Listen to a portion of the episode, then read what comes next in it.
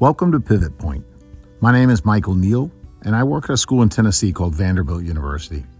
It's basically my job to learn with and from some of the most thoughtful, ambitious, and impactful individuals who have come through Vanderbilt's Leadership and Learning in Organizations doctoral program. Before earning a doctorate, these leaders partner with an organization, conduct a research project in that organization, and offer evidence based recommendations that make a positive impact. We call this a capstone project. This is a show about how some of the most dynamic capstones were constructed and carried out, and the particular pivot points that made the project, but could have broken it. In this episode, I talk with Dr. Riley Post, who worked with West Point on his capstone project. Among a number of key pivot points he describes, you'll notice his choice of a conceptual frame for organizational justice that guided his investigation and proved important to nearly every aspect of the project. And so that became my framework is this idea of of justice. And you know has different components to it which is nice because that you know gives you some some bones to build out on you know. So you have uh, you know these outcome sort of justice components. You have process you know. And so from there it's really pretty easy to build out your research questions because they almost ask themselves Let's get to the interview. Riley, thank you so much for being with us. What a pleasure. Well, Michael, thank you for having me. This is fantastic. I'm I'm really looking forward to it. Give us a sense of like how you came to this professional role, how you ended up in this role. My my current job is a, a talent management um, leader for the Army, and I focus on uh, getting the right cadets in the right branches of the Army. I've worked in special operations most of my life and had a, a little bit of time here at West Point teaching. Uh, during that time, I got exposed to some of the talent management stuff that was going on. There was an opening, and the, the, the people running the talent management program were looking for somebody that had experience with selecting people and being through selection process working on teams that were uniquely designed and that could you know work in sort of an econ market kind of world um, they couldn't find anybody like that so they turned to me and asked me if i'd do it um, no, it was it was a good match, uh, and so that's how I ended up where I am now, and it's been fantastic. I work at West Point, but I work for the Army uh, as a larger uh, organization, and so it's good being here on a campus where you're exposed to cadets, and that's sort of part of the motivation that I had for doing this program is that this is a new innovation for the Army where there is a lot of desire, but not necessarily understanding of what's needed to make it happen, and so the program doing this doctorate in education has really helped shape me and given me tools that allow me to bring back and say, hey, you know, we've got these design requirements essentially. How do we design a system that produces the outcomes that we want? And how do we continue to modify that? And so, Riley, for folks that for folks that don't have a lot of exposure to uh, the military, can you can you kind of walk us through the relationship between the Army and West Point? You said you work at you work for the Army, but you're at West Point. Yeah, so even people that have exposure to it, uh, this isn't this isn't the most normal job. Uh, so West Point uh, produces officers for the Army. It's not the only place that does that. We also have ROTC, so people who have been on campuses and other places may be familiar with their ROTC program. I am assigned to the Pentagon, uh, with, and that's where our human um, you can think of our HR programs being run out of the Pentagon. But because I'm working on a, a problem set that's specific to cadets, uh, they placed me here at West Point. So I have direct exposure to them, some analytic support from some of the organizations that are here. Uh, so they're, West Point is a subset of the Army, but I am not actually working for West Point. I'm working for the headquarters of the Army with duty at West Point, if that clarifies. One of the fortunate circumstances that I had is that a mentor of mine came to me and said, Hey, uh, we are developing a peer evaluation system that is going to help us better understand character of cadets. Would you be willing to help us with that? Of course, I said yes. Interacted with this really, really intelligent advisor that I have, who said, "Hey, you, uh, you may want to consider a different aspect of that. Maybe help them evaluate how you know the the the the system they develop rather than the building it for them." And that's what I ended up doing. So they did the new peer evaluation to try to better understand character at West Point. I came in and helped them understand the extent to which that evaluation uh, was producing fair outcomes for cadets, and we did that through a few different th- few different ways, taking the data they collected. Then I also did some survey and interviews uh, with cadets, and then brought that back together. And it turns out there there was some bias, and we would expect there was bias within these peer evaluations, but there was also a lot of goodness in them. The cadets really valued some of the feedback. There was a, a trust of the institution to use the feedback for good information for good decision making. And so we were able to take some of those what might be considered negative findings and produce some changes to their process that now we think gets a lot of the good of a peer evaluation without harming people in the process of making them. Hmm. So it sounded like initially they wanted you to actually build a peer evaluation system, or was it to redesign the peer evaluation system that they had? So they have done, and the Army does peer evaluations. Almost everybody does it exactly the same a one to N ranking um, on a piece of paper, and that's about the extent of it. They wanted something that was better or more than that. And so uh, you specifically recommended, hey, don't get in the business of trying to build this peer evaluation. And so the sort of negotiated settlement was they had an idea of how they wanted to build it along the way, I provided, you know, some consulting, if you will, about things that I you know, suspected might be issues, but I didn't really know. They incorporated some of those and they didn't incorporate some other things, produced the system. But the real work that I did was help them assess the validity, reliability, and usefulness of that system that they ultimately produced. So yeah, there was sort of a back and forth period where what I thought I was excited about needed to do to solve their problem or help them solve their problem was to build this thing. What we settled on, me being more valuable, would be to be sort of that outside evaluator of the thing that they built. Gotcha. Talk talk to me a little bit about um, obviously uh, character development is is something that's a central pillar at West Point, along with you know other priorities that the organization has. Talk to me a little bit about what is character in both the way the organization conceives of it and perhaps the way you conceive of it. And then when you tried to kind of conceptualize that space, what did you run into? How did you manage that? Yeah, so character is, you know, one of those uh, one of those ideas that everybody has some different take on it. West Point is actually fairly codified in how they think about character. Uh, they use a very uh, Aristotelian sort of approach to it, and it is virtue in action is the way that they, is sort of their one line. They have different virtues that they believe compose the character that's necessary for a, a cadet to become an officer that's trustworthy, and that's sort of at the end of the day they want somebody who is trustworthy, and so they they think about it in a civic virtue. They have uh, intellectual virtues, you know, moral virtues. Do you always do what's right? Intellectual virtue. Do you make good decisions? Performance virtue virtue do you achieve the objective? And so they have these different dimensions of it. And so y- you could have different understandings of what character is, and I may have a different understanding of that. But what I did decided to do early on in the study is not debate what char- how character should be measured, but take how they understand character and how they're trying to measure it and then try to help them understand are they measuring it well uh, given the framework that they've decided to use um, it could be a whole different project i think would be to say you know, how do we understand a character at West Point and how do you operationalize that?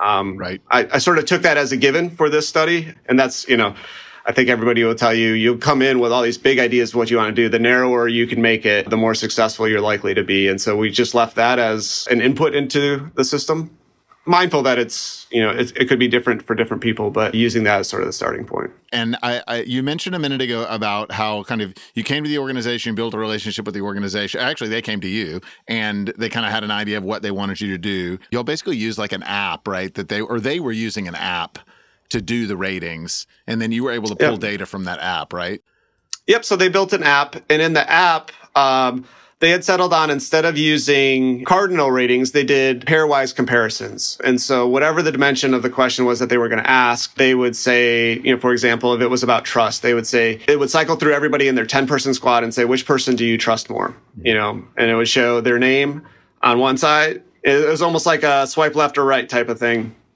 And you would uh, just consistently pick the one that you, and so you do a pairwise comparison of every person in that, that squad and that would create an ELO score. And ELO is similar to what they use for ranking chess players and tennis players and things like that. Mm-hmm. And so it would, you know, separate out the cadets into different bins and and then there were some comments, some questions that were provided about to for them to describe why they had rated certain cadets the way they had. The uh, what they were doing with the app that you pulled this data from um, was this uh, strictly a character assessment, or was this assessing across other areas in which character was a part?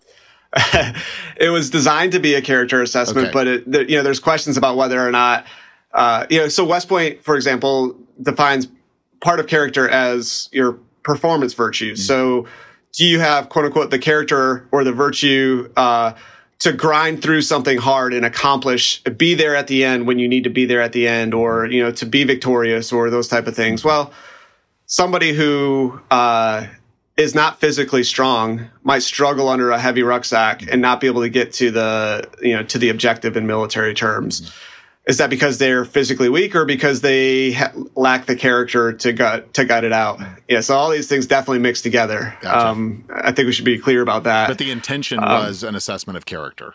That's right. Yep. Because at the end of the day, they were asking questions about the trustworthiness of this person, right? Um, and you know the extent that you want them on your team, type of thing. Right. So previously, there was a sort of deterministic part of this, is that you know depending on where you fell in the peer evaluation rankings, you know that would contribute to your grade in a certain way. So, you know, just as an example, let's say you're in the top third of peer evaluations, you might get an A for your peer evaluation grade, and that might be 10% of your summer grade, um, which is then you know a small fraction of your overall standing at West Point. Mm-hmm. But that's important because that that influences things like the branch that you can get, the post that you can go to when you're a senior. Your your standing at West Point affects a lot of those things. Mm. And so they were it was if A then B or maybe that's a bad answer. If one then A then you know you get this this certain outcome. Right, that makes a lot of sense. So so talk a little bit about what you learned about peer evaluation. You said a minute ago that you knew that it was likely to have bias. Um, so, talk a little bit about what you found about peer evaluation and why you expected there to be bias even before the thing got started. So, I, I guess my anticipation of there being bias is that it it's a subjective evaluation. And I think it's just clear that when there's subjective evaluations, there is always bias in any subjective evaluation. Whether that's consistent and identifiable is unclear. And so that was something that we were, I was interested in looking for. But we knew, and I knew going into this from literature that when we do interviews of people, there was there's tends to be what's known as a similarity or affinity bias that you tend to pick people like you and when you're doing an assessment that is very sort of nebulous. And essentially, those questions boil down to: Do you trust this person or not? How to what extent, or do you trust this person more than another person? There was going to be some relationship there between you and this person. You just spent the summer training together. That uh, likely had a lot of chances for these bias to to enter, to enter into it. So I was I would have been shocked if there wasn't um, some sort of bias. And then the question is, you know, to what extent does that influence outcomes? And then are there ways to to mitigate those things? And so when we got the the raw data, what we found, what the, the most uh, clear findings was that yes, there was this affinity bias that men were much more likely to rate women to rate men higher than women, and women were much more likely to rate women higher than men. And the same thing happened with race to a lesser extent. That white picked white more often, black picked black more often. It wasn't as as extreme wasn't it, it wasn't as extreme as the gender the gender difference. Yeah. Yep. Yep. So, you know, gender difference was a better predictor when we started doing regressions than what race difference was. And we, we, we can talk as much as you'd like to, I guess. Uh, it might put some people on the podcast to sleep if we talk about the regressions and all that. But first of all, will you kind of do um, talk to us about why you chose to use regression analysis and then also um, just give us for somebody who's kind of a layman when it comes to quantitative analysis give us kind of like what does a regression analysis do for you? Yeah. Uh, so maybe i'll start with the um, the second question first. At the heart of regression analysis is trying to understand the relationship between two two variables when you control for everything else.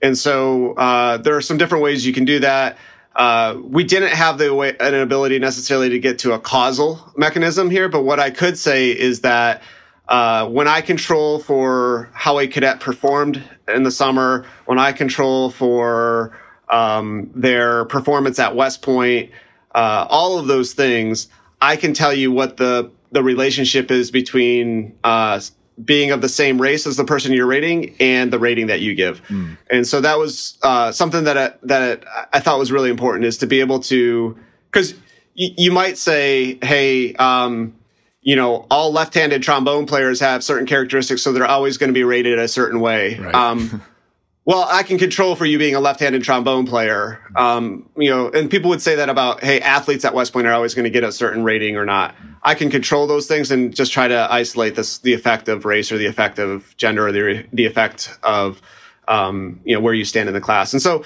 we found that your standing in the class actually it didn't matter if you had the if you were a top performer and somebody else was a top performer you weren't more or less likely to pick them uh, based off of where they stood relative to where you stood in the the class so there were some things that were not informative um, and that's good.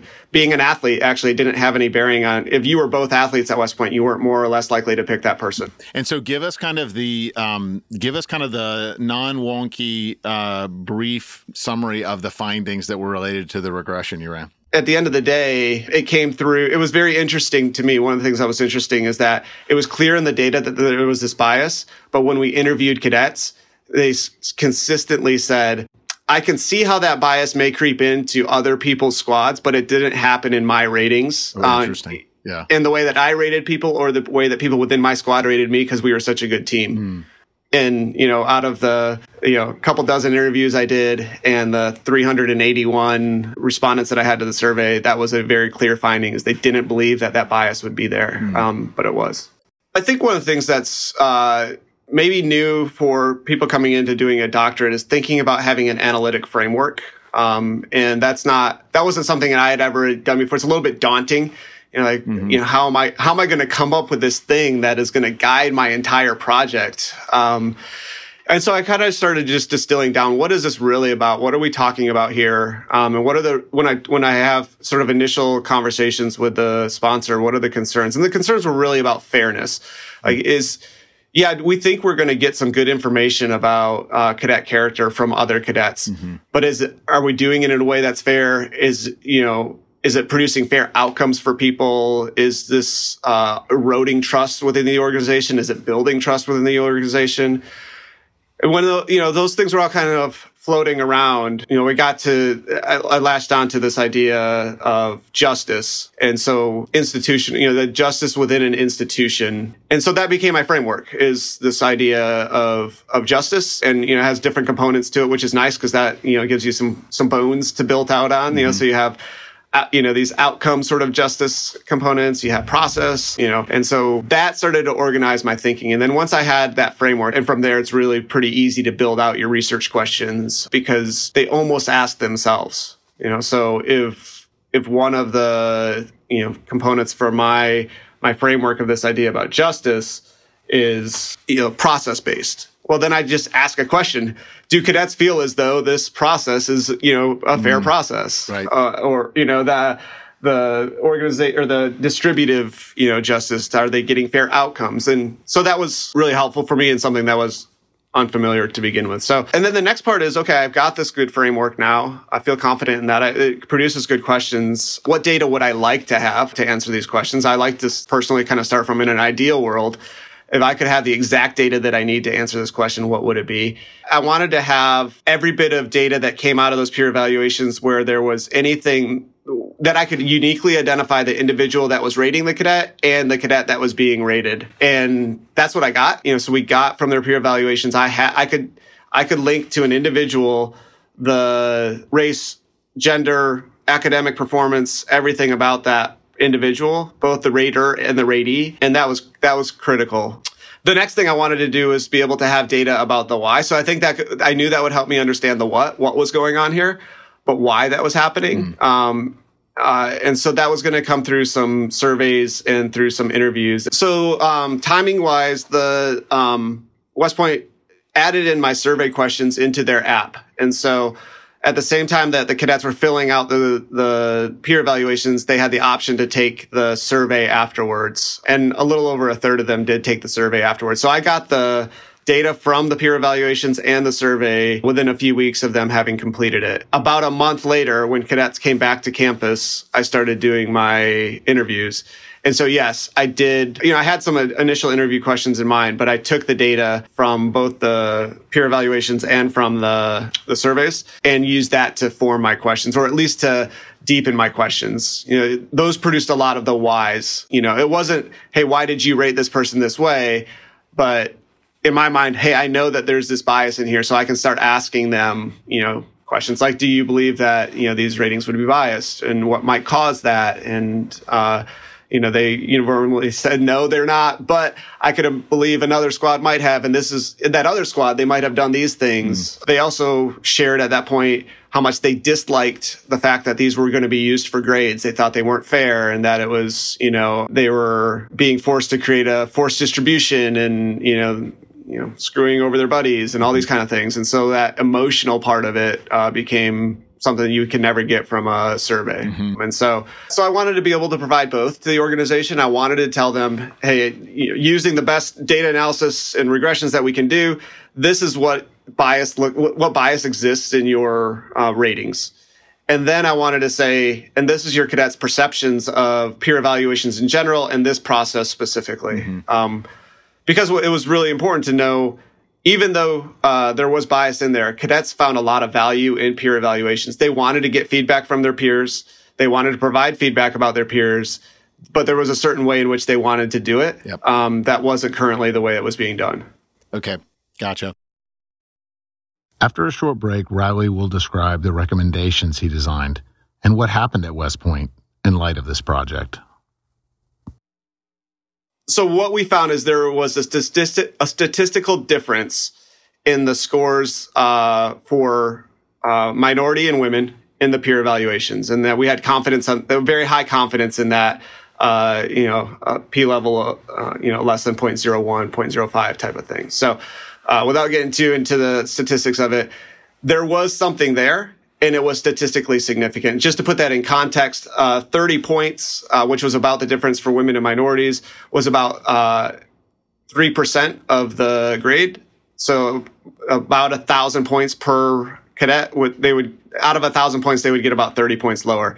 That results in, you know, half of a letter grade, uh, typically lower for their, for their scores. Um, then, so that was sort of just the top line finding then we started to do some uh, other regressions that would help us understand what what was causing that, and I could start control for being the same gender as the rater, being the same race as the rater, and we found almost all of that thirty point difference was explained by the sameness um, or not of your rating. Now, what's driving this? If you had 50% women and 50% minority at West Point, you would have zero effect, mm. essentially.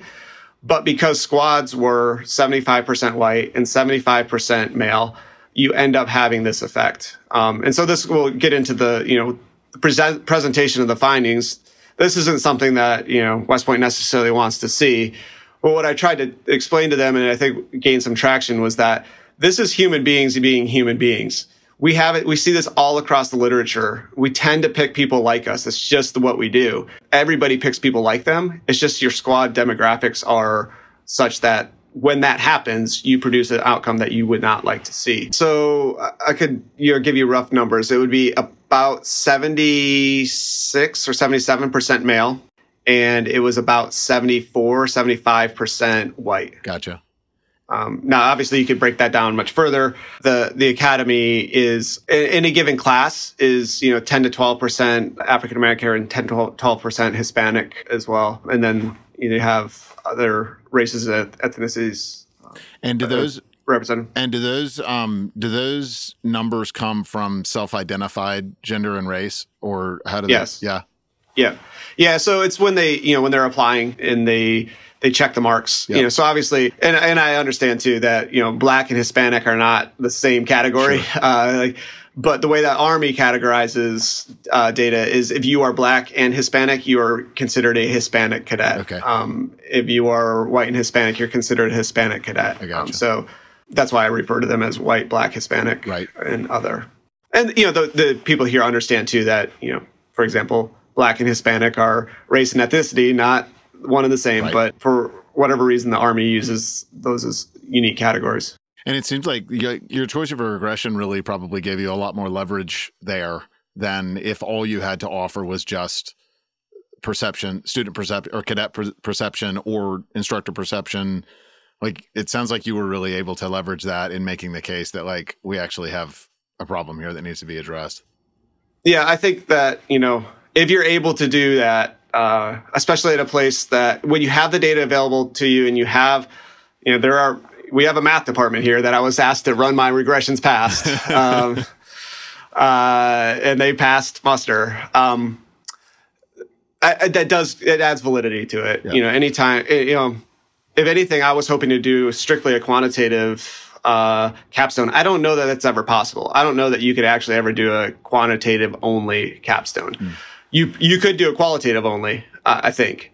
Um, but when you do quantitative, I, I, even as much as I love that, it still is really just gives you the what. Mm. I think that you still need some, you need something, whether it's surveys, interviews, or both, to give you the why. Um, and help you describe why something is happening. Yeah, that's really well said. Talk about the like what came out of either the survey, the interviews, or both, if they overlap. Um, you know, what what did you what did you discover in terms of deepening the findings from the regression and or um, new findings that emerged there?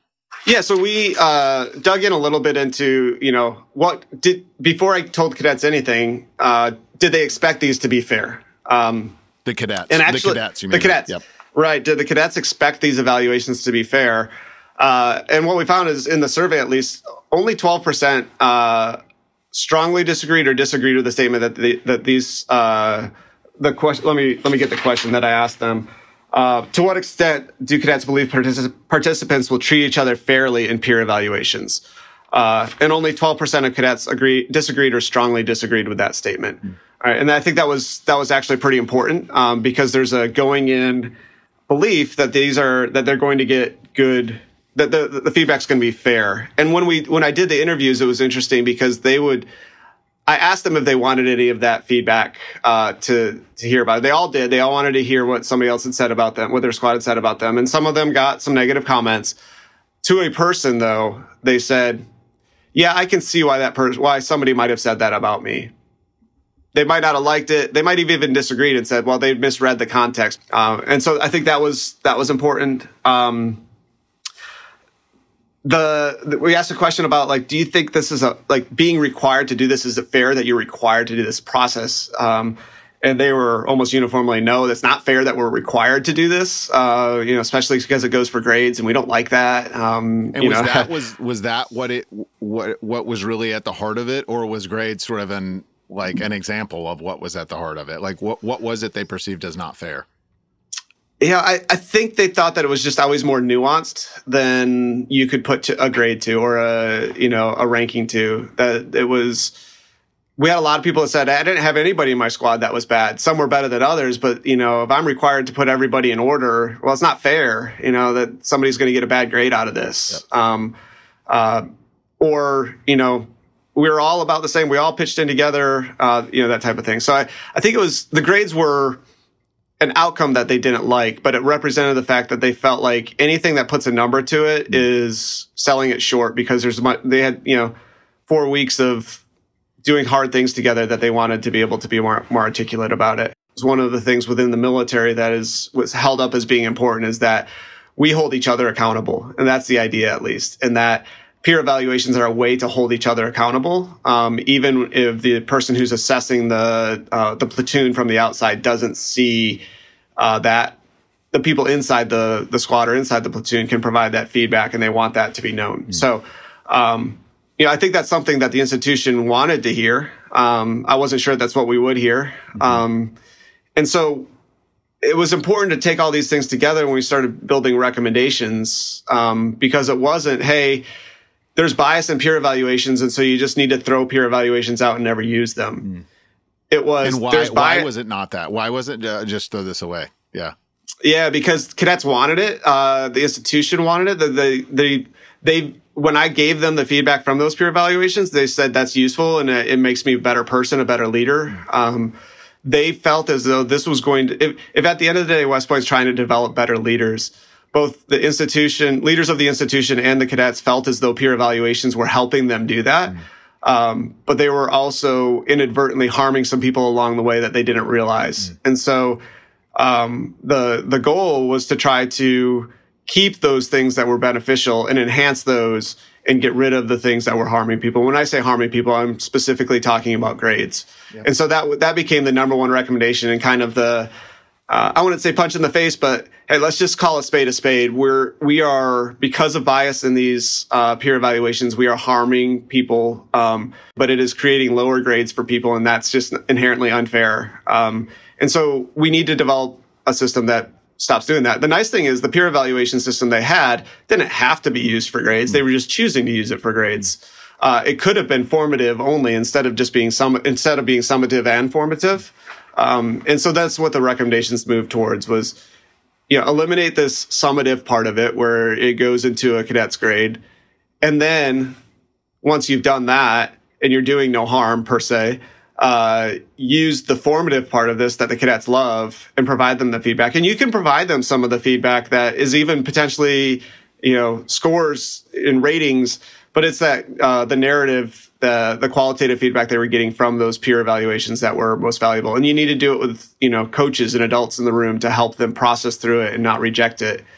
Um, and so that was the second recommendation. The first one was get rid of the you know the grading part of this, um, and that was actually adopted uh, and they don't use it for grades anymore. Which you know we'll talk maybe more about that here and why that's important to me. But uh, the second recommendation was uh, build on the formative part of this. Use coaches and build feedback mechanisms to get this in the hands of cadets so that they can take all this great information from their peers and leave the summer experience being a better leader than when they came in. Mm.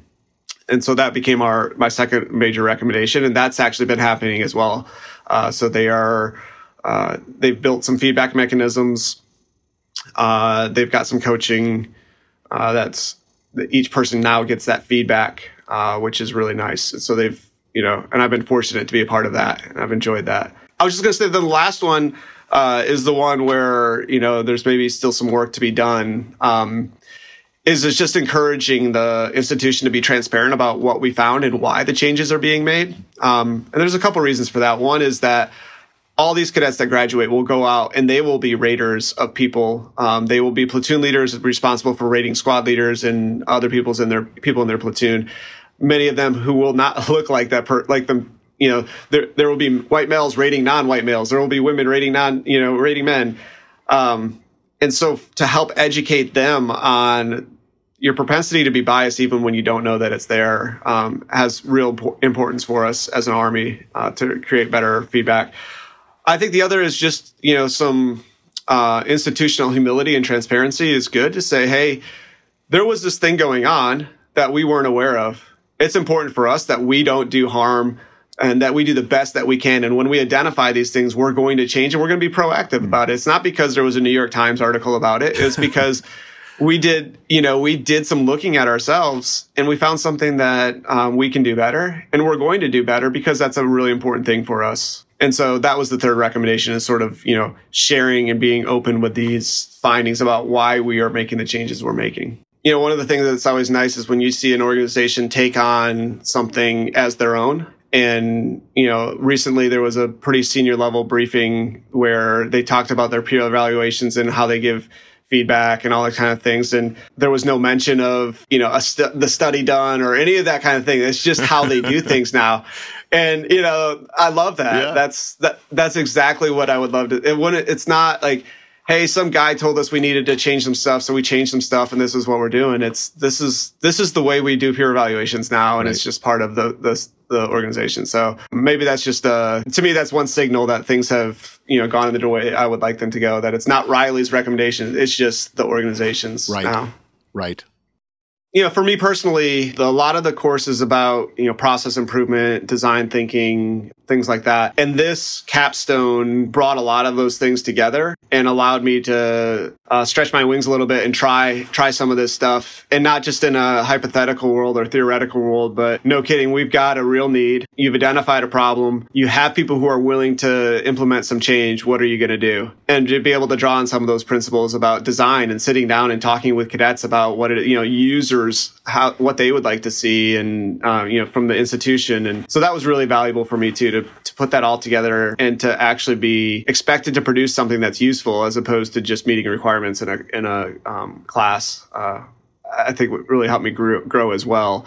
Again, beyond just being an, an analyst or somebody who can identify what's going on, leading that, bringing that to to drive change was was really it helped me grow. Gotcha. Yeah, I enjoyed that. Yeah. Okay, well, Riley, what's uh, what's next for you? What's next for you professionally? Where are you headed? Where are you headed in terms of using what you learned with your uh, with your doctorate? Yeah, so I'm excited about our next opportunity. Uh, we're going to be working in Army Futures Command, and I'll be the senior military person in a you know couple hundred person research organization.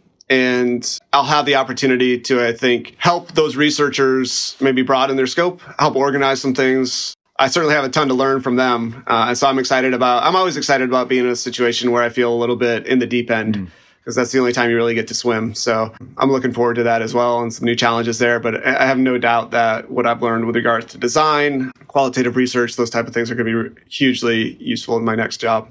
Well, Dr. Riley Post, thank you so much for joining us and sharing about your experience with your capstone. Thanks for being with us.